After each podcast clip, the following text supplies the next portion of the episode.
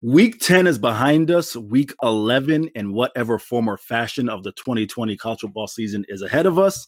Don't know what it's going to look like as far as uh, teams around the nation, but we do know that we got our guy here, Stephen Hamner, ready to break down whichever games are played, regardless. Welcome back to another episode of the QB Spotlight Podcast. As always, you can find us on Twitter at QB Spotlight. You can find myself on Twitter at Eric C. Henry underscore. You can find the QB Spotlight article. We are, you know, making waves. You can find QB Spotlight everywhere. Soon you might find us in uh, at uh, your local Publix or wherever your uh, grocery store is.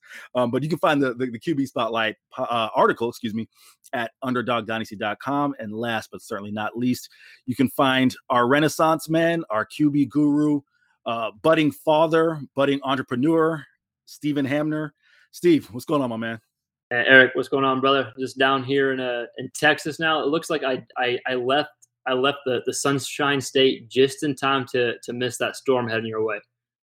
Listen, man, you guys can't see what I see, man. You know, Steve's he's back in Texas. He's got that Texas sun shining down on him, man. You can see the gleam in his eyes a little bit. You know, the hair looks better. Man, he's uh, he's back over in Texas all of a sudden. he looks like a new man. Have back home? Yeah, good to be back, man. Good to be back. been a good three years in Florida, but you know, back back to old Tejas. oh man, uh, I've never heard it referred to as such, but you know, the Sunshine State is still here. Not quite sunny here in Tampa, Florida, as we are experiencing the um, effects of Tropical Storm ETA Eta. I don't know how we're, we're pronouncing that one, but hmm. that's what we've got going on here. But enough about Texas, enough, enough about Florida. Let's jump into the podcast itself. We're going to try something a little bit different, always toying around, uh, listening to your feedback and suggestions. So we're going to try this out. You know, this is something that Steve came up with, and I am more than happy to jump into it. Shout out to the um, suggestion by our guy, Joe Broback. He's also another college football content creator. You can find him on Twitter at Joe Broback. He suggested this question. Uh, this question essentially is what would be the top five G5 quarterbacks by talent? And Steve, uh, I'm going to let you take it away first, however you want to answer that question, and I will kind of um, chip in as where I see fit, and maybe kind of give some guys on my own. Okay, perfect. So, and just so so you know, everyone listening knows, like when we say talent, it's not like who is the best right now. It's not right who projects best to the next level. It's just as far as ta- pure talent goes. So they could be developed right now, they could not be developed. And just because the conferences we kind of cover, uh, being the American Conference USA, Sun Belt, and Mountain West, uh, I left the the MAC out of it. So hopefully no one is too upset about that. Uh, so so top five quarterbacks in, in the group of five, with the exception of the MAC. So I'm just gonna Eric. How about this? I'll just kind of run down my list from five to one, and then sure. we kind of go back and, and, talk about it. Um, sure, absolutely. So num- number five was my toughest one, and I have like a I have like a five A, five B, five C type deal because I feel like you can put all these guys in the same box essentially. So I, number five, I've got Shane Buechele, Brady White, Zach Smith, all former Power Five quarterback transfers that are now you know, playing in the in the American Conference and have all, have all shown glimpse, glimpses of their talent. Uh, number four, and I'm sure you could argue all this, you know, either way. But number four, I have Carson Strong, soft, redshirt sophomore quarterback from Nevada, definitely an NFL future. He might even be he might even should be higher on this list. Number three, uh, I have Dillon Gabriel. I'm sure UCF fans will, will want that number one, but um, he's number three kind of right now on the list. Number two, I have Desmond Ridder uh, from Cincinnati. And number one, I have Hank Bachmeier from Boise State, even though we've only seen one season and a game this year of him. Uh, just again, from, from a talent standpoint, he uh, could potentially be the, the most talented quarterback in any group of five conference right now. So, Steve, want to ask you this before I, you know, jump into my list because my my list, you know, just kind of doing this thought exercise as I got it this morning, pretty similar to yours. You know, yeah. to be completely honest, the only guy who I kind of toyed around about putting in there was I, I, I really feel and once again you know this is talent not necessarily um the way they're performing but I I am a Layne Hatcher fan I I, I just kind of like his makeup but yeah. maybe doesn't necessarily have the you know um the arm talent of some of the guys you mentioned that's why this is the QB Spotlight podcast brought to you by Stephen Hamner and not me um but Steve I, I want to ask you this you know so let's go ahead and, and and run down the list here and if we're talking about Hank Bachmeier, what do you like about him? Well, the thing first thing that jumps out to me is his size. Yep. Um, but Hank Bachmeier and then Desmond Ridder, specifically with those two guys. Yes, I think I think with Hank, we, we saw we saw more than glimpses glimpses like last year. Even sure. the sure. opening game against Florida State, where he's getting just you know helmet popping off, and he he leads them back for down by two or three touchdowns, leads Boise State back to beat Florida State. So from that begin that get go, you're like, wow, this kid's got something special. He was the highest rated recruit uh, in Boise State history for quarterback, and I want to say of all time, if I'm not mistaken, could have gone to several Power Five schools. Uh, j- j- just a, an NFL caliber dude, good athlete, good size, good arm, and has a lot of room to grow. And as far as as far as Desmond Ridder goes, um, someone who we've talked about not critically on the podcast before, but just you know wanting to see more. Uh, haven't seen a ton of. Uh, you've just seen glimpses of him until about the past three games when they played SMU, U of H, Memphis, and he's been on fire, having uh, eight total rushing touchdowns, five total passing touchdowns, uh, and kind of like their toughest stretch, if you will, uh, in conference. And he's really kind of turned the corner. But regardless, even if he hadn't turned the corner there, the the talent is there as far as his as far as his athleticism goes, and his pure just uh, just arm strength and arm talent. So I think those guys are from a talent standpoint are, are, you know more than able to play at a power five level and, and hank Bachmeier projects well at the nfl level in a few years steve can you give me a comp on desmond Ridder? i mean personally i'll admit you know yeah. since covering conference usa i haven't had a ton of time to really hone in on the american as much as i did back when i was a layperson and a student at ucf but uh, desmond Ridder's been kind of hard to figure out right because if you just look at his numbers you almost want to pigeonhole him as that like dual threat, kind of leaning towards run type guy. Yep. I'm just wondering if you can give me a comp on Desmond Ridder. So if I had to, mm, that, that's a good question. I would say, and I, will just for I know we have a lot of Conference USA listeners, so I'll compare him to J'Mar Smith from Louisiana Tech the past few years, but a more athletic J'Mar Smith, someone who who who is looking to run more often uh, than J'Mar Smith, but uh, always had the talent, right? Like J'Mar Smith, the past few years, always had the talent, always had the arm strength, could spin it, uh, and things didn't click until his senior year completely. So this is kind of, I feel like for for our Conference USA listeners, that's a pretty good comparison. Just a, a more athletic version and probably uh, more upside and, and, a higher ceiling. Once again, uh, Steve, I apologize. I'm going to put you on the spot with a couple of these questions here, but I think it's kind of a good thought exercise. Yeah, yeah exactly. And I think Broback will appreciate this question as well. If you if we flip Brady White and Dillon Gabriel, how do their respective programs perform? Ooh, ooh, that is a good question. I would say this. I don't think I don't think there's a huge drop off either way. Um, I do think I think Gabriel is a more talented quarterback, and so therefore I, I, would say that Memphis's ceiling is probably higher than what it is right now, but it's already pretty high with Brady White.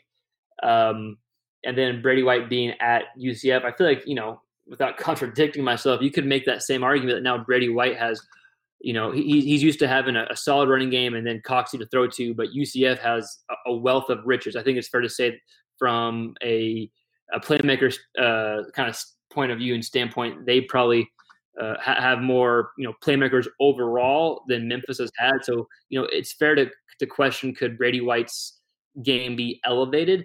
Uh, but but I think ultimately, uh, you Memphis's uh, Memphis as offense would be elevated to maybe a bit more consistency because we've seen Brady White at times not be completely consistent. Uh, but like like I said, I don't I don't think there's a huge drop off either way.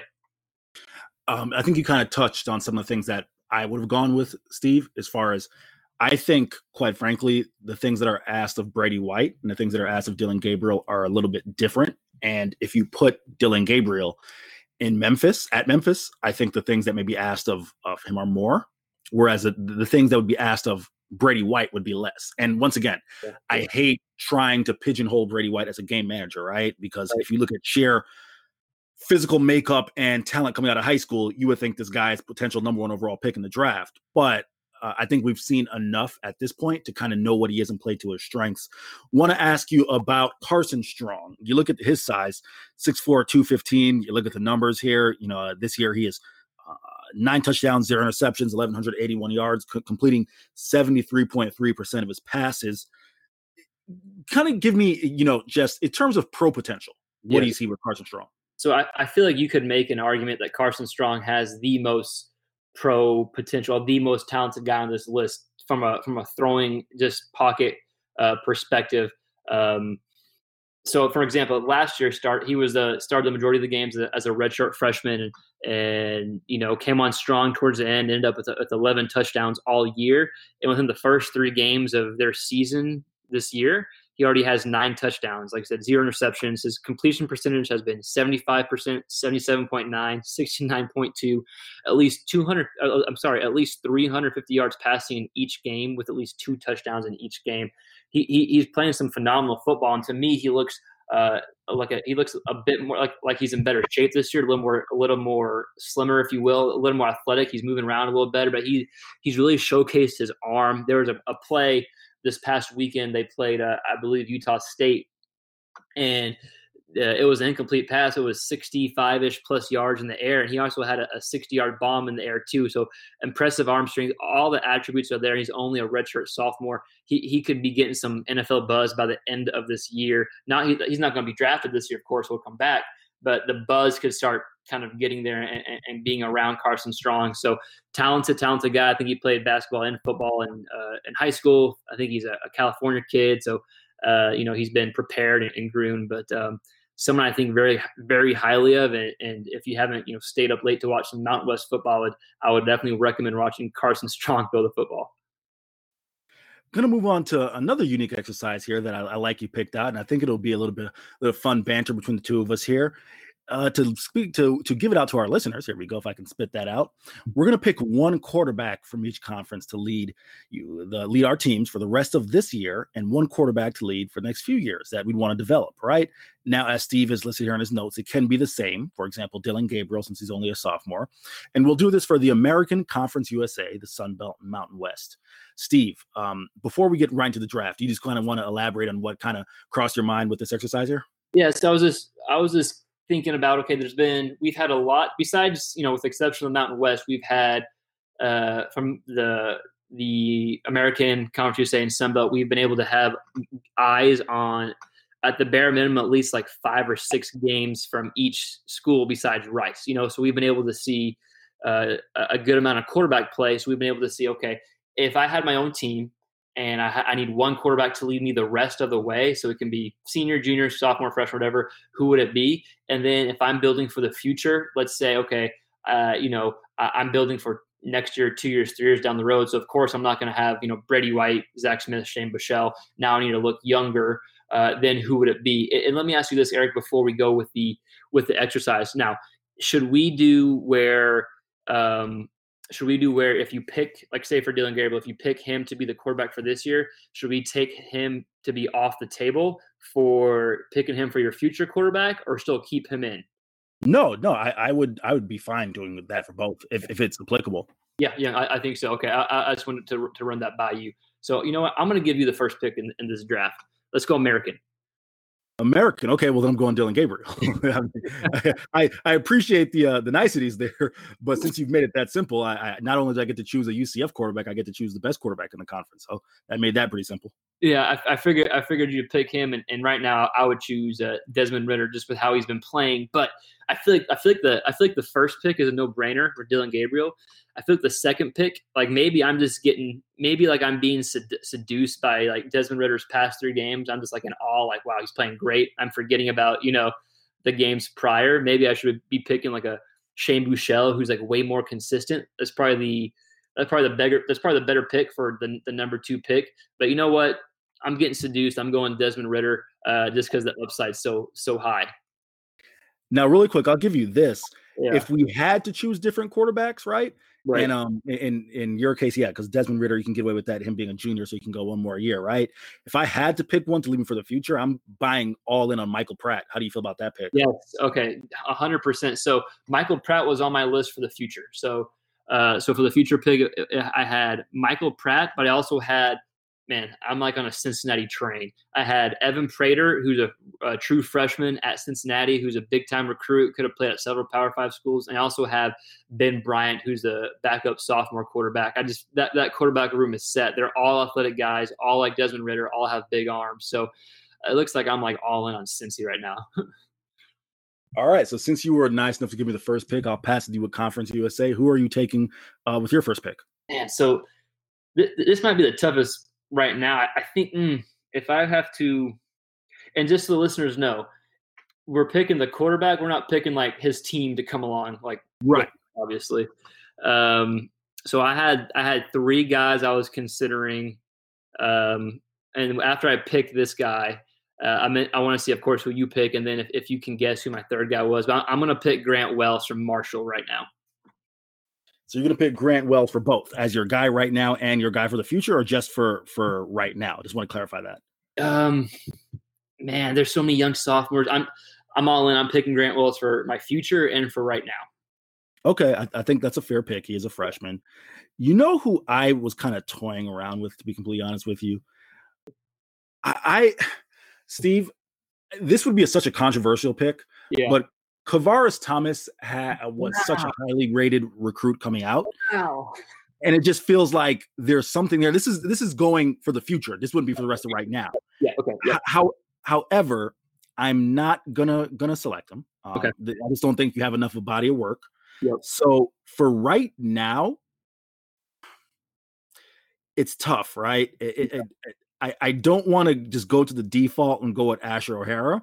Yeah. But if to okay, if all things are considered equal, and I'm just need a quarterback, yeah. to build around, that's tough. Because I mean, again, I, I, there's some turnovers, there's some passes you see Asher make him just like, where did that come from? But you also understand he's trying to make plays for his team.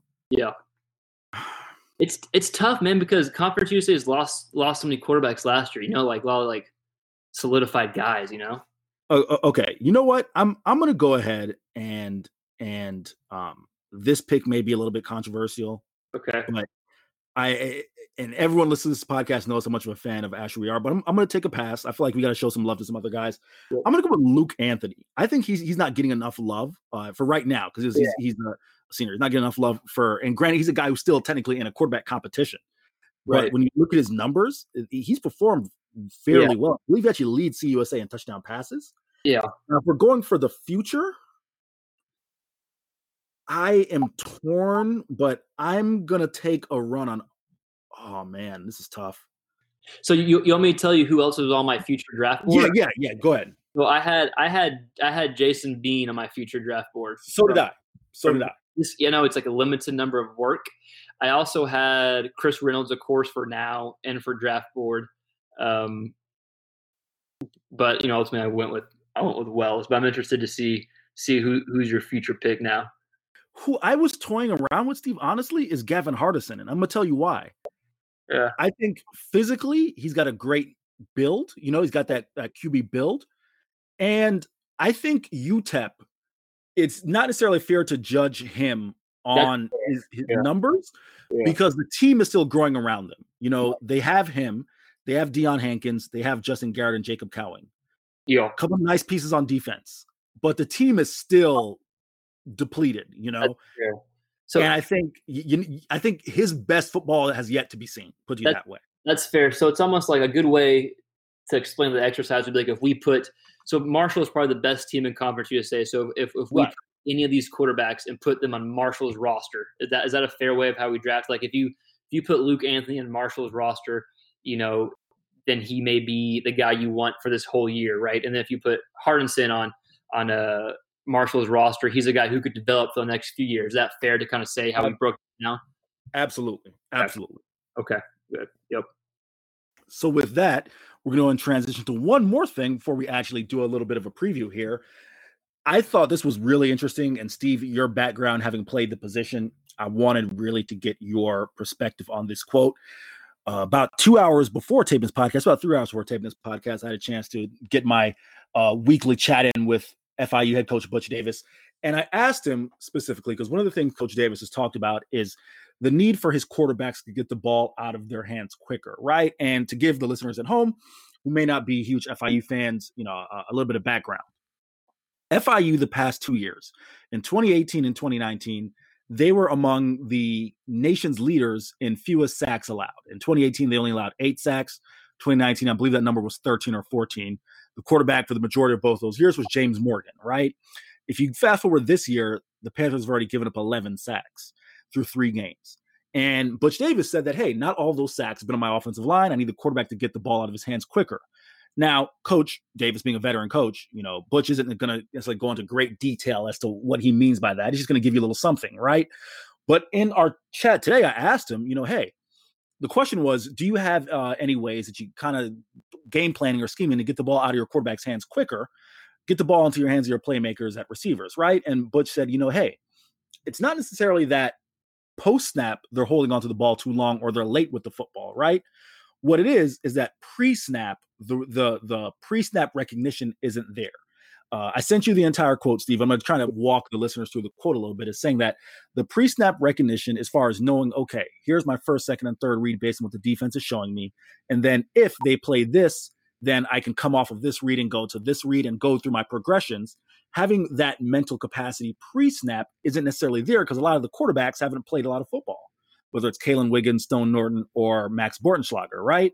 So if you go back, one of the things that he talked about with James Morgan is that pre-snap he was very, very efficient. That the ball came out of his hands quicker, and that even if it wasn't necessarily a touchdown pass or a first down, the decision was made. All right, we're going to get the ball uh, out of my hands for throwing it away, or the ball out of my hands to, to a check down, or so on and so forth.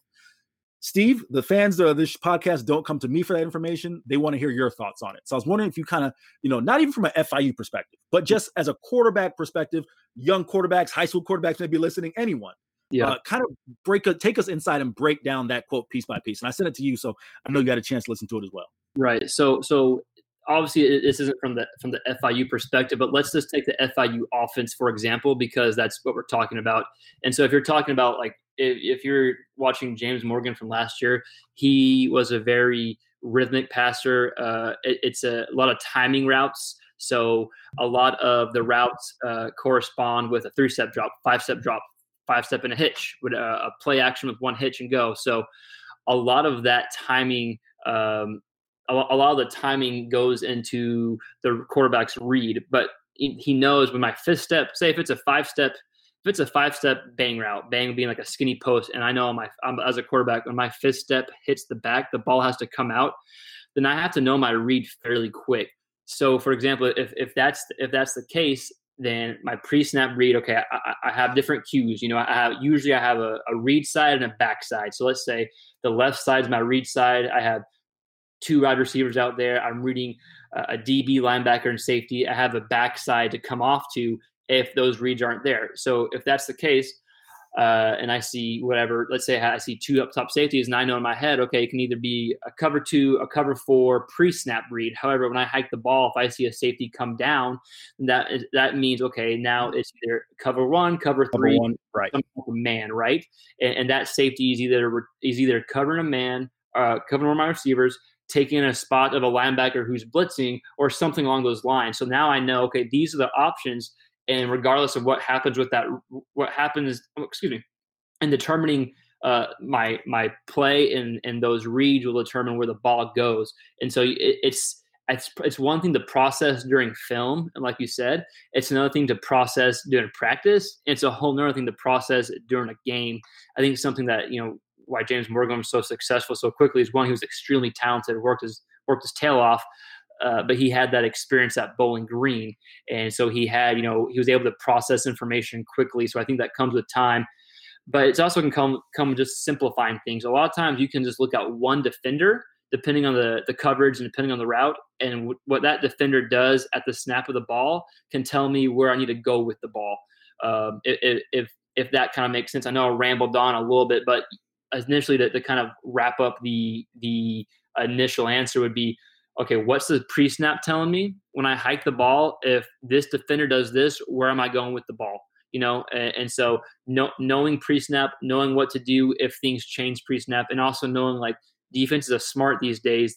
They're probably tr- trying to disguise something. So knowing you're going to have to process that information fairly quickly, extremely quickly, I should say if you are a QB nerd, a really like just you know savant, uh, really just fanatical about QBs, this is the episode for you because we're going to dive even deeper into this. Steve, the onset of our relationship started when I asked you for some perspective as far as James Morgan's um, time at Bowling Green versus eh, what he had at FIU, right?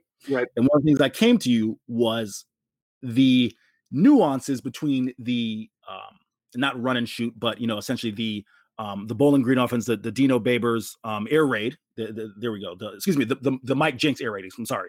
Uh, Dino Babers was a different style offense. The Mike Jinks air raid, right?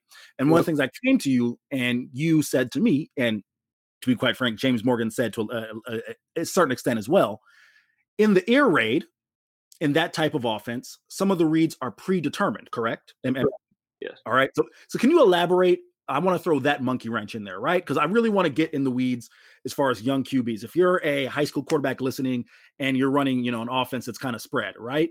Um, yep. Which, as you noted, is different. All spreads aren't created equal. The spread does not equal air raid. Air raid doesn't equal spread. But yep. if you're a young QB and, and you're running something that's similar, where the um, read is determined for you pre-snap, how does that how does that affect your ability to process information quickly pre-snap and then kind of um, um, regurgitated or relayed out post snap into a successful play.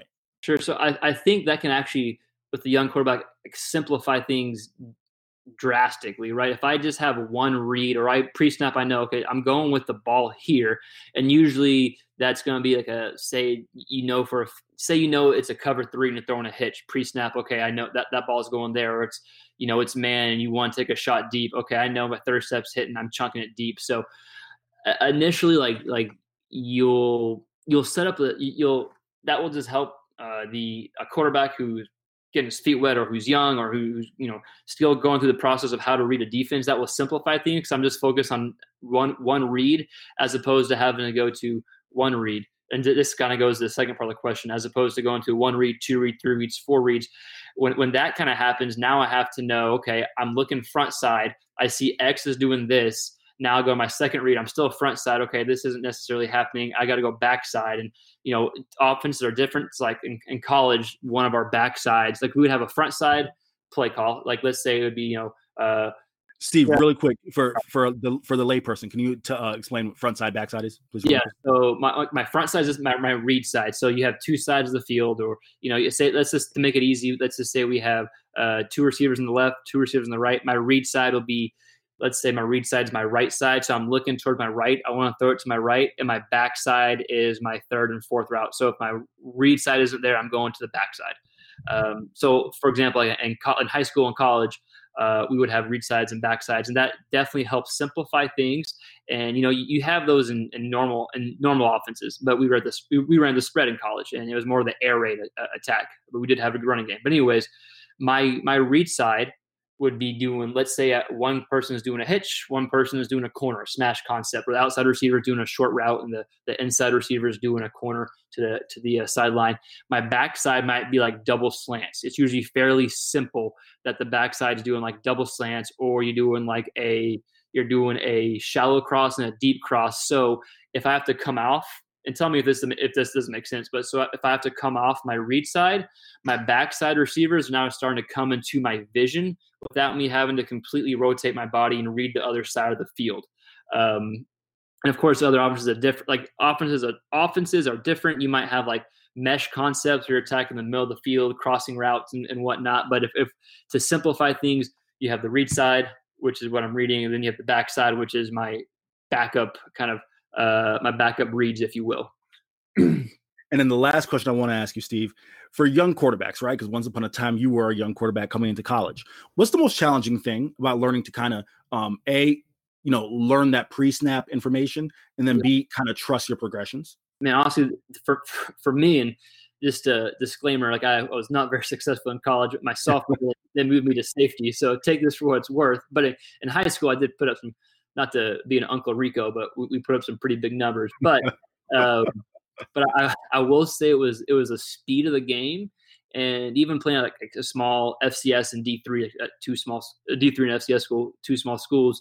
It was the speed of the game and this like the overall talent, like like the starters are pretty darn good there. It, it's you know you don't see the the big drop off until you have like depth, you know, until the backups come in. That's when you're like, oh, okay, I'm, pl- I'm playing a lower level of football. But but besides that, um, it was definitely the speed of the game and me. The, one of the reasons why I you know ended up not being successful in, in college was thinking I could get away with things that I could in high school. Think I could do that in college too. And ultimately, you know, unless you're extremely talented like a Johnny Manziel, then you're probably not going to get away with uh, playing college football like you did in high school. All right, so we're going to come out of that of that you know deep dive into really kind of uh, get inside the brain of a QB, and we really hope you guys appreciate that. I'm glad that we were able to kind of um, have Steve's input on that quote, and you know maybe you guys can glean something from that. Let's go into Week 11, Steve. As we go ahead and close up this podcast, take a look here at the American. Well, one guy that we want to take a look at a little bit was Noah Johnson, you know, the USF quarterback, right? You know, someone who came from Alcorn State, was a SWAC Offensive Player of the Year uh, in, I believe, in 2018, if my memory serves me correct. Got hurt last year and now is at USF in 2020. Uh, what do you see from him, and what are you kind of thinking as far as that matchup, USF versus Houston? So with, with him, and, and Grant, I, only, I, was able to go back and watch the Memphis game, uh, not completely, but to see enough.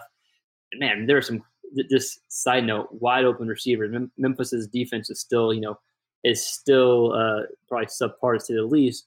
But regardless, USF hasn't had great quarterback play, and he gave them their best performance. They probably should have won that game. Brady White had a huge uh, fourth quarter to, to, lead Memphis back to win. But it gets you thinking, you know, is is he the answer at quarterback for USF? Like the, they have talent, they have a good uh, talent, the skill position. Like they just kind of need that quarterback. Uh, but I think hopefully we get to find out against U of H, and then for, for U of H with, with Clayton Tune, you know, you hope they bounce back from their game against Cincy, where they're, you know, Cincy's in a league of their own uh, for at least right now in the American. But uh, interested to see if Noah Johnson can be the guy at USF. Another American matchup, we got SMU and Tulsa, which means we got a couple of uh, solid QBs here. Shane Buechele, Zach Smith. So this is interesting. So right now, Tulsa is actually a favorite, like two, two and a half. Right. yeah. But I think that sort like that that's the respect like their defense, and I think people are starting to come around like, hey, this this Zach Smith kid's pretty good. Like if you if you probably talk to NFL scouts, I would even though Buechele's putting up bigger number numbers, I would probably say like they lean toward Zach Smith being a, a better NFL prospect than Shane Buechele, and that could you know, that could be completely wrong, but just because of the size and arm strength, uh, arm strength measurable. But uh, granted, it'll be that's going to be one of the games of the week in the, in the American to see Buechele against Tulsa's defense and if Zach Smith can, can do enough offensively to keep up with SMU.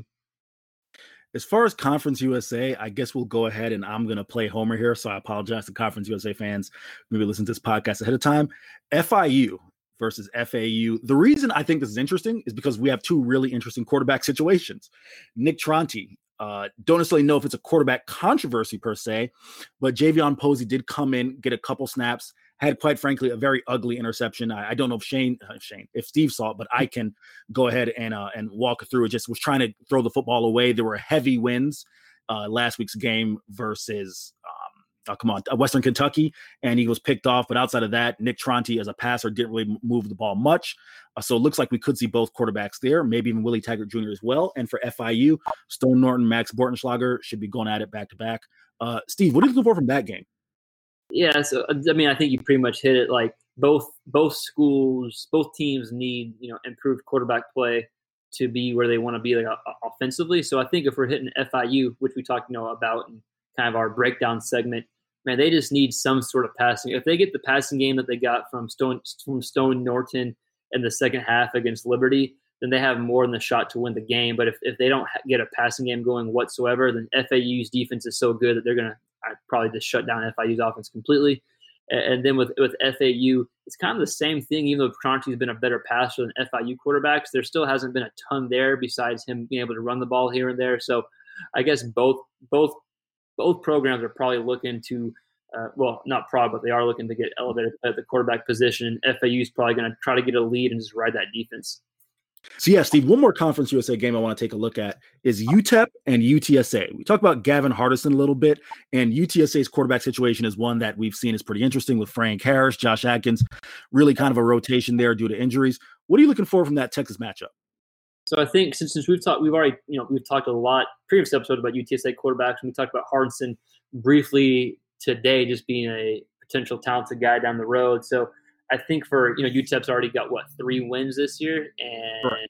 so which none have come against conference uh, conference opponents, but they you know they were close to Louisiana Tech. So if they're going to get someone, you know this this is probably going to be you know who they get uh, potentially. So you know.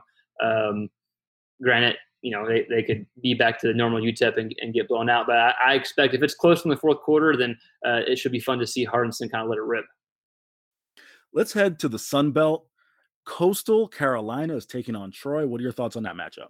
Yeah, so Troy, I, I, don't know if so. Gunnar Watson, the starting quarterback, was, was, has been injured. I'm not sure if he's coming back or not. Jacob Free uh, started the past few weeks, and his first start played well. Last week they kind of struggled, so it'll be interesting interesting to see if whoever's at quarterback can keep up with Grayson McCall and the the Coastal Carolina offense, who uh, they're ranked what like 15th in the nation or something as a team. So um, you know they're they're a very very fun offense to watch. Talk about we talked about the the spread offense and not necessarily being the air raid. So that's a great Coastal's offense is a great example of a spread offense, which is by no means an air raid offense. So if you're interested in what that looks like, check them out. And let's go ahead and close things up with the Mountain West Conference. We got Colorado State taking on Boise at Thursday night matchup. What are you looking for from that matchup, Steve? So Colorado State, so they just started Patrick O'Brien at quarterback last week. He, he, he, didn't get to start their first game. This is only the third game coming up, and he played well and led them to a win against Wyoming. Uh, had a couple touchdown passes, looked good, and was able to actually push the ball downfield and open up the offense, which which they were kind of unable to do the on, on week one. So we're, we're seeing if okay, can you do that against you know uh, better competition in Boise? Even though Wyoming's offense, our defense was pretty is pretty stout, and then Boise, I'm not sure what's going on at quarterback. I, I don't know. I think Jack Sears might might have got hurt last week, and Bachmeier was out, so I don't know if they're down to the third string guy or Bachmeier's back. Uh, or if Sears is okay. So I won't speak too much on that, but regardless, it should be interesting to pay attention to from that perspective, and you know, see if Colorado State can pull up the upset on a Thursday night. As always, we appreciate the man himself, Stephen Hamner, for his QB analysis. As always, we appreciate you guys for listening. Without you guys, this podcast ceases to exist in any form or fashion. As always, please leave us your feedback, reviews. That's the only way we can help this podcast grow and find the things that you want to hear us opine about. You can find this podcast on Twitter at QB Spotlight. You can find me on Twitter at Eric C. Henry underscore. You can find Steve on Twitter at Stephen, S T E V E N, Hamner, H A M N E R. He will respond to any and all DMs when he is not catching rest from being a newborn father or uh, the father of a newborn, I should say. He's not a newborn father; he's the father of a newborn. Uh, how about that, right? Who's the one who's uh, sleep deprived? And last but certainly not least, you can find the podcast at Apple Podcasts, podcast.apple.com slash QB Spotlight. Thank you for listening. Happy football watching. Stay safe out there, and we'll be back with week 11 and going into week 12.